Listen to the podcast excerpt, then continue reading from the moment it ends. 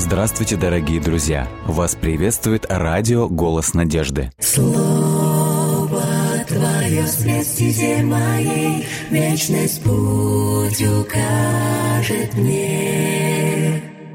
Слово Твое свет моей, Вечность путь укажет мне. Буду помнить я любовь Твою всегда, Мне каждый миг с Тобой дорог.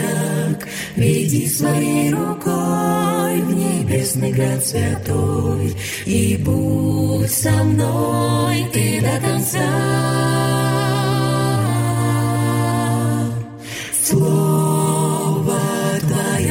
Стезе моей, Вечность путь укажет мне.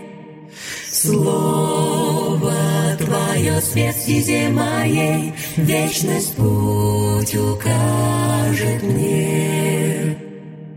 Если убоюсь, если я с пути собьюсь, Знаю я, Ты со мною, И в Твоих руках исчезает страх.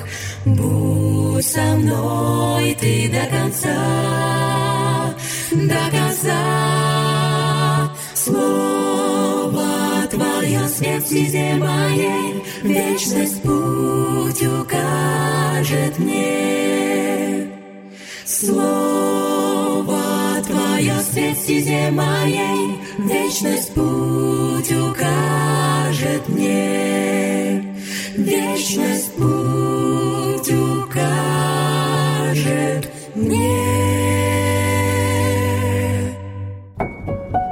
сейчас мы будем читать книгу «Псалтырь», 60 глава, если кто-то только что присоединился. А, Если у вас есть возможность, вы можете также вместе с нами э, читать, размышлять и э, узнавать э, историю, потому что Предыдущие две главы мы читали два псалма 58 и 59 и рассматривали историю Давида и с чем было связано написание этих псалмов. А, Все свои вопросы, комментарии, а также молитвенные нужды, о которых мы сможем молиться в конце, а, можете присылать нам во всех социальных сетях нашей группы радиотелецентра «Голос надежды» или на номер WhatsApp или Viber, номер телефона плюс 7 915 688 76 01. Итак, мы продолжаем чтение книги Псалтырь. Псалом 60. «Услышь, Боже, вопль мой, молитве моей внемли, от конца земли сердцем, полным отчаяния. К Тебе я взываю, вознеси же меня на скалу, на которую сам не могу я подняться. Всегда моим прибежищем Ты был крепкой башней, где от врагов я мог укрыться». Хочу я быть гостем постоянным в обители Твоей, быть сокрытым под тенью крыл Твоих. Ибо Ты, Боже, услышал обеты мои и дал мне наследие, которое чтущим имя Твое даруешь. К дням жизни царя прибавь еще новые дни, годы его продли на многие поколения. Да пребудет он на престоле пред Богом вовек, и любовью неизменной и верностью Твоей хранимой. А я всякий день, обеты мои исполняя, буду воспевать имя Твое всегда. Такой короткий псалом, но очень э, такой интересный в плане содержания. И давайте мы, в общем-то, еще раз обратимся к основной идее, основной теме данного, содержа... э, данного псалма. Это псалом плача Давида. Плач, псалмы плача угу. – это наибольшая группа псалмов в книге «Псалтырь». И давайте посмотрим, с какой мольбы он начинает свой псалом. Он начинает со следующих слов, с просьбы, с мольбы «Услышь, Боже, вопль мой, внемли молитве моей». И я хочу обратить внимание на следующую фразу. «От конца земли взываю к Тебе в унынии сердца моего». А в новом переводе мы прочитали «сердцем полным отчаяния к Тебе взываю». Каково состояние сердца Давида в данном случае он описывает? Отчаяние. Отчаяние. Он вот в э, синодальном переводе используется слово уныние, а в новом переводе используется слово отчаяние. В общем-то, это синонимичный ряд. То есть сердце псалмопевца погружено, опять же, если образно выражаться, вот в эту пучину отчаяния, как часто он описывает это свое состояние. И вот здесь я хотел бы задаться таким вопросом в общем-то, такой простой, очевидный вопрос, он вопрос по определению, что есть молитва. Что есть молитва? Что такое молитва? Или, ну, может быть, более, давай конкретно я вопрос задам. Какова основная функция молитвы, предназначение молитвы? Общение. Каждый из нас практикует в своей жизни такое понятие, как молитва. Мы обращаемся к Богу. Какова функция молитвы? Какова цель молитвы? Каково предназначение молитвы? Общение. То есть мы просто общаемся с Богом. Да, думаю, да. Да, да. Э, но давайте вот, вот в контексте вот наших размышлений попробуем э, этот, на этот же вопрос ответить. Я хочу еще раз обратить внимание на третий текст, где сказано следующее. Псалмопевец говорит, «От конца земли взываю к тебе в унынии сердца». То есть, если брать географическое расположение Земли, где у нас конец Земли находится? Португалии – или где нам найти вот этот край земли? То есть имеет ли в виду псалмопевец какое-то географическое место или точку, когда выражается следующим образом? Он говорит, Господи, я нахожусь вот в этой пучине отчаяния. Мое сердце в глубоком унынии. Я в глубокой депрессии, если говорить современным языком. И он говорит, я нахожусь на краю земли. Или же я нахожусь на конце земли. Так ли следует понимать эти слова? Или как следует понимать? Он говорит, я нахожусь в этом состоянии и взываю к тебе от конца Земли. Э, я не думаю, что это речь идет о каком-то географическом да, положении. Скорее всего, это такой оборот речи. Метафора, совершенно верно. Да, да. А что эта метафора подразумевает, скорее всего? Что мы, э, какую смысл мы можем вложить вот в эту метафору, когда мы говорим, я нахожусь на краю земли или на конце земли? Что, э, То есть вот дальше уже, тогда что? Вот уже край. Я уже не могу, мне настолько плохо. Дальше что? Дальше пропасть. Не так ли? Угу. Вот совершенно верно, ты очень верно подметила. То есть вот это выражение «край земли» – это образное выражение, это метафора, которая подразумевает, что я, говорит, нахожусь на краю пропасти. А за пропастью дальше идет что? Дальше идет бездна, дальше идет погибель. Вот это выражение он, конечно же, использует в данном случае. То есть, другими словами, он говорит, я нахожусь на самом краю жизни. Он говорит, я нахожусь на пороге смерти. А, соответственно, вот эта ситуация, эта реальность, она и вергла меня вот в эту пучину отчаяния. Другими словами, вот он подразумевает, что он в шаге от катастрофы, он в шаге от беды, он в шаге от смерти, то есть он исчерпал все свои ресурсы, у него больше нет сил, у него нет возможностей, он больше ничего не сможет сделать. Вот если он следующий шаг сделает, то тогда это что? Тогда это просто полет только в бездну. Наш это... слушатель Максим, mm-hmm. Верен... Максим и Людмила Веренчук Пишут, э, молитва как дыхание жизни. Это откровенный да. разговор, а край земли – это одиночество. И вот сейчас мы перейдем к вот этому вопросу, который мы задали. Почему угу. мы вот немножечко прокомментировали эту ситуацию. И вот когда человек находится вот в этом состоянии, вот этой, э, в состоянии пучины отчаяния, когда он понимает, что ему уже никто и ничего не может помочь. И когда он сделает следующий шаг, следующий шаг это будет полет в бездну, это будет просто уже катастрофа, Угу. Вот тогда мы возвращаемся к вопросу, который я и задал чуть-чуть раньше. Что есть молитва в этом состоянии? И вот здесь мне нравится, как псалмопевец, э, он э, отвечает на этот вопрос. Он говорит, когда пропасть близка, когда падение близко, когда бедствие близко, когда вот эта бездна, или, можем сказать, вот это вот провал вот в эту бездну близко, каким кажется нам зачастую небо. Вот я думаю, каждый из нас был вот в этом состоянии отчаяния. И когда мы взираем вот на эту точку, каким нам кажется небо, когда мы смотрим вот в эту бездну? Далекий. Совершенно верно, ты очень верно подметил. Небо нам кажется очень далеким. Кажется, что помощь далека, кажется, что помощь очень далека.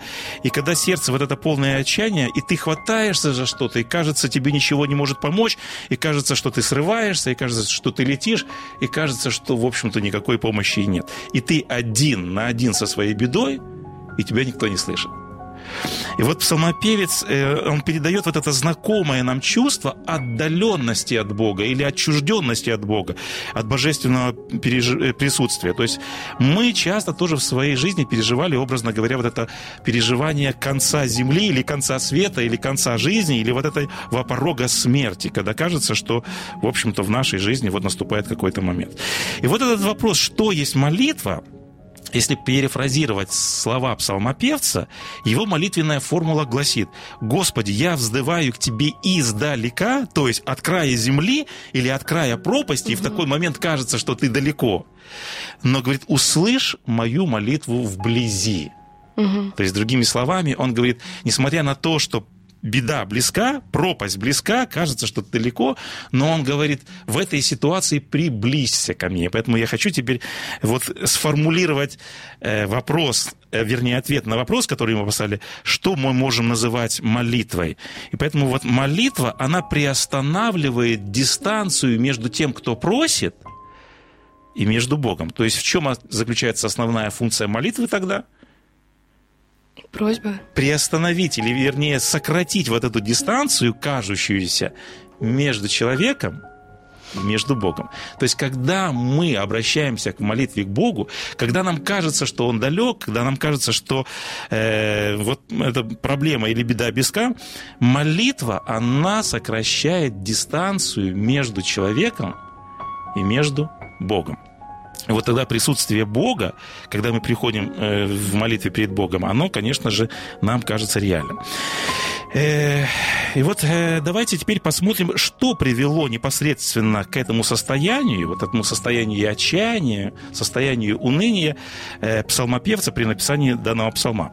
Мы иногда подмечаем, что в начале псалма дается указание, что побудило псалмопевца написать тот или иной псалом. В данном псалме не указывается, что привело его к этому отчаянию, что привело его к этой пропасти или к этой беде. Э, но, в общем-то, мы э, неоднократно перечисляли различные беды в жизни Давида. Это, возможно, был крик о помощи, когда он находился в каком-то военном походе. Возможно, это была ситуация, когда он был в изгнании во время восстания Авесолома. Возможно, это было время, когда он спасался бегством от Саула. То есть это может быть разная ситуация в жизни Давида, но, тем не менее, вот он описывает это состояние. Давайте посмотрим, в каких словах он обращается к Богу.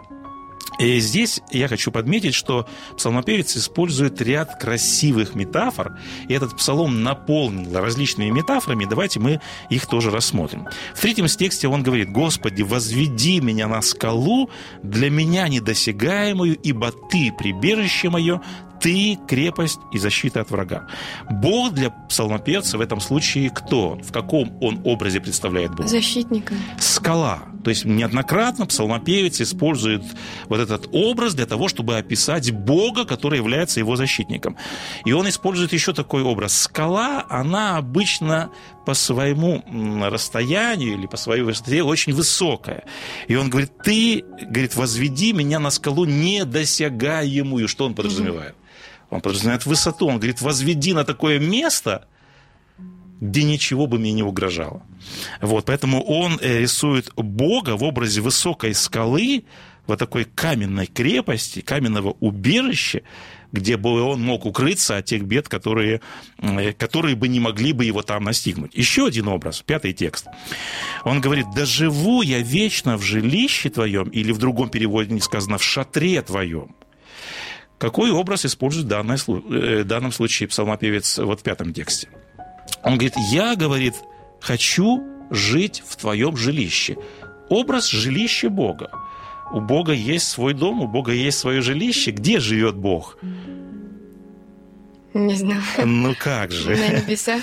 Да, совершенно верно. Это сегодня для нас, для современных людей, для людей ветхозаветного времени присутствие Бога было всегда где? Во святилище, в храме его. Точно. Да.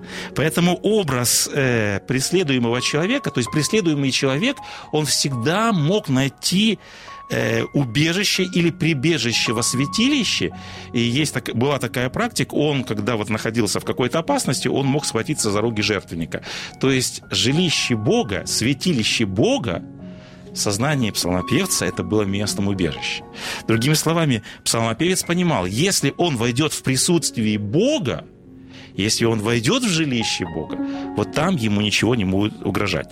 То есть присутствие Бога, нахождение в присутствии Бога, опять же, для псалмопевца это защита. И вот здесь я хочу вспомнить известный 90-й псалом. Помните, там сказано, живущий под кровом Всевышнего, под сенью всевогущего. Покоится. Вот об этом говорит псалмопевец в 90-м. Что значит жить под кровом или под сенью Всевышнего? Это жить в его жилище. Это жить в его святилище. Или, другими словами, если говорить уже непосредственно языком реальности, то есть это быть в его присутствии. И дальше псалмопевец говорит, говорит Господу, прибежище мое и защита моя, Бог, на который я уповаю. То есть основная логика всегда у человека в Ветхом Завете была следующая. Если меня ничто не разделяет с Богом, если Бог рядом, если Бог со мной, если я нахожусь в Его присутствии, и в Новом Завете уже э, апостол Павел говорит так. «Э, Если Бог за нас, то кто против? Против нас. Вот это основная идея. То есть самое главное, чтобы нас ничего не разделяло с Богом. Следующий очень красивый и очень поэтичный образ. Он звучит следующим образом. Псалмопевец говорит. «И покро... покоюсь под кровом крыл твоих». Э, Что это за образ? То есть что он подразумевает, этот образ? То есть здесь образ птицы, которая под крыльями хранит своих птенцов в безопасности. И Бог неоднократно открывался в данном образе. И этот образ однажды смог, в общем-то так, в наглядном виде пережить или э, увидеть его в природе. Э, Мы однажды прогуливались по набережной Балтийского моря, мы были в поездке э, в Финляндию, это был город Хельсинки, и вот мы прогуливались по набережной, и я столкнулся с такой необычной сценой, в общем-то, мы редко находимся в мире природы, мы в основном в четырех стенах, мы, к сожалению, большому редко выходим и читаем вот эту книгу природы, и вот картина, Э, морская птица, это была чайка или альбатрос какой-то, и вот мы видим, просто вот она стоит вот на берегу моря, и вот неожиданно из-под ее крыльев один, второй, третий, четвертый, пятый комочек выбегает из-под ее крыльев. Я просто удивился, с одной стороны, как их много поместилось там под крыльями. Вот. Ну а с другой стороны, я вот в наглядности увидел в природе вот этот образ. Э, Вот птенцы, они под крыльями своей мамы птицы. Э, Что они находят э, прежде всего, когда они укрываются под крыльями птицы? С одной стороны, это тепло, да, то есть это согре... ну, то есть они могут там Да. согреться, а с другой стороны это безопасность. Безопасность. Это безопасность, то есть очень много хищников летает вокруг. И вот этот образ птицы, которая укрывает своих птенцов под крыльями, с одной стороны птенцы могут найти там тепло, потому что холод, он также может повредить птенцам, если они охладятся, они могут погибнуть. И вот эту любовь, тепло мы также можем найти под крыльями, да, образно говоря, Бога, а с другой стороны нас, как говорит псалмопевец, окружает много бед. Нас, мы стоим на краю вот этой пропасти, то есть очень много бедствий вокруг нас.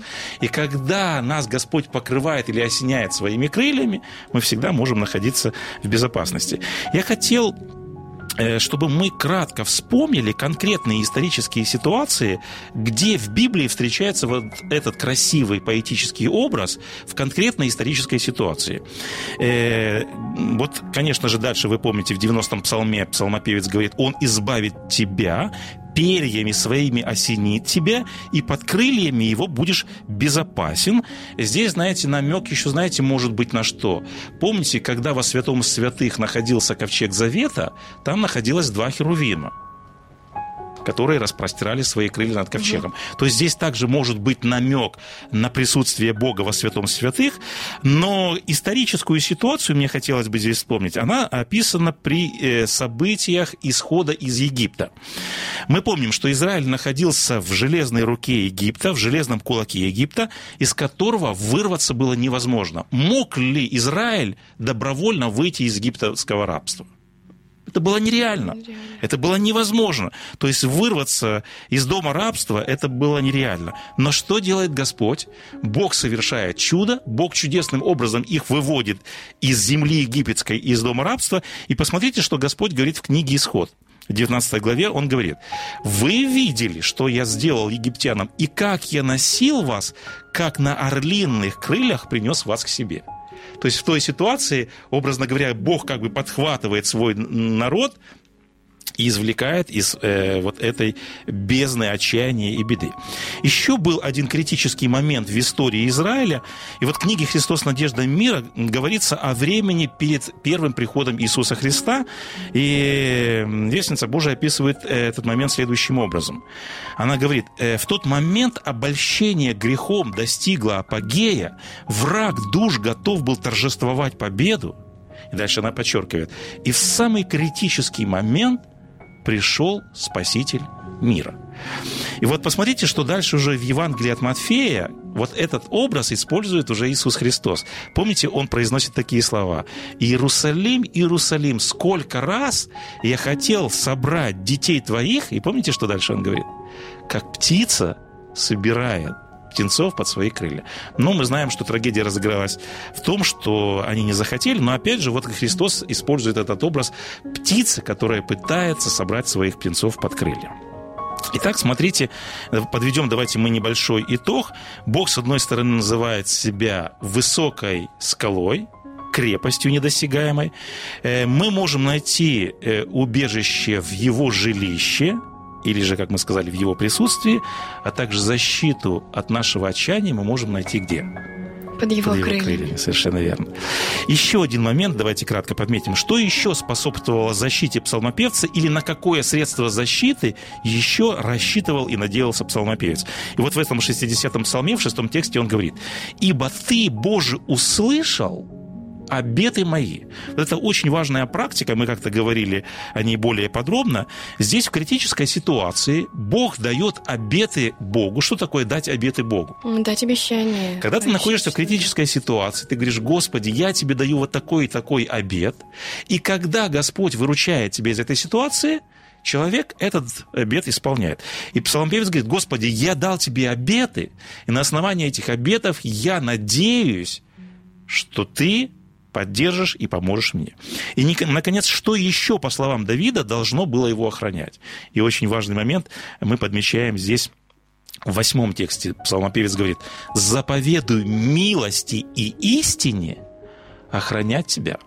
Э, можешь немножечко пояснить, как ты понимаешь, как милость Бога и истина Бога могут сохранить нас в час отчаяния или вот когда мы стоим на краю бездны? Э, как поддержка, наверное. Да, то есть а, праведник, как псалмопевец помечает, охраняет милость Бога и истину. То есть человек, когда ходит по слову Бога, или как мы выше подметили, когда человека ничего не разделяет с Богом, когда человека не разделяет грех, потому что человек ходит по истине, по Слову Божьему, тогда мы говорим о том, что человека ничего не разделяет, человек находится в присутствии Бога. И поэтому он, соответственно, находится под защитой Бога. Поэтому давайте подведем итог, что главная ценность этого псалма заключается в его вот этом метафорическом богатстве. Псалмопевец mm-hmm. говорит, что мы можем обращаться к Богу, который является вот этой недосягаемой скалой, мы можем войти в жилище Бога или в Его присутствие, где можем найти помощь, поддержку и защиту, мы можем укрыться под Его крыльями, мы можем давать Богу обещания – и потом их исполнить, когда Господь нас выручает. И когда мы будем ходить по Слову Бога, когда мы будем ходить в истине, это также будет оградительным барьером, потому что присутствие Бога будет всегда с нами, и потому что ничто нас не будет разделять с Богом. Вот так мы перечислили ряд моментов, которые нам могут помочь, когда мы находимся на краю пропасти или когда мы находимся в вот этой пучине отчаяния.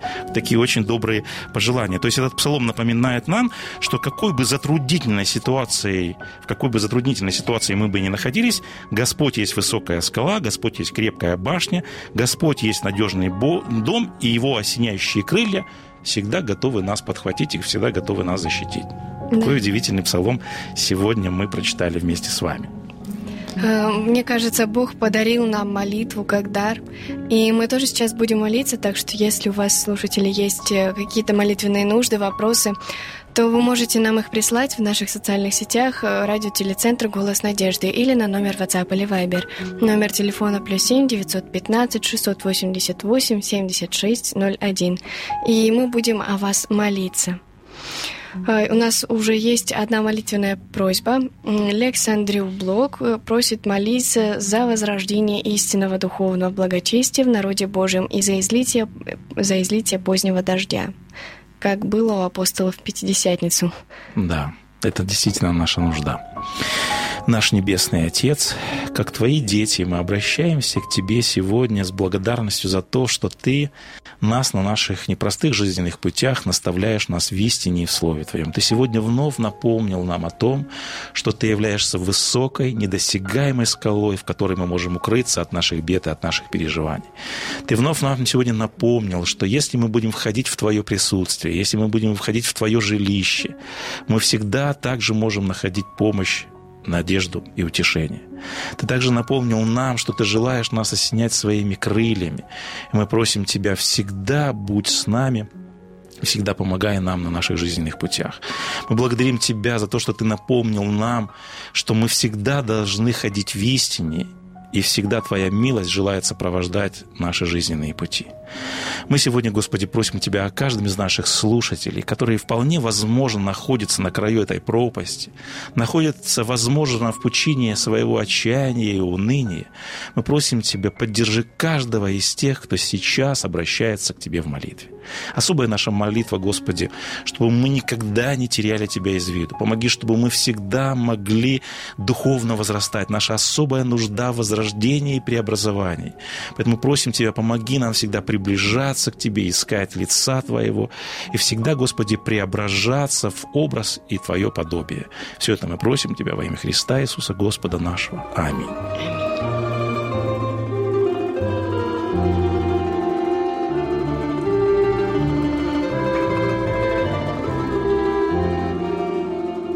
Дорогие друзья, вы можете оставить свои сообщения через WhatsApp и Viber по номеру плюс 7 915 688 7601 или позвонить нам на бесплатную линию, которая работает на территории Российской Федерации. Номер 8 800 100 ровно 1844. 8 800 100 ровно 1844.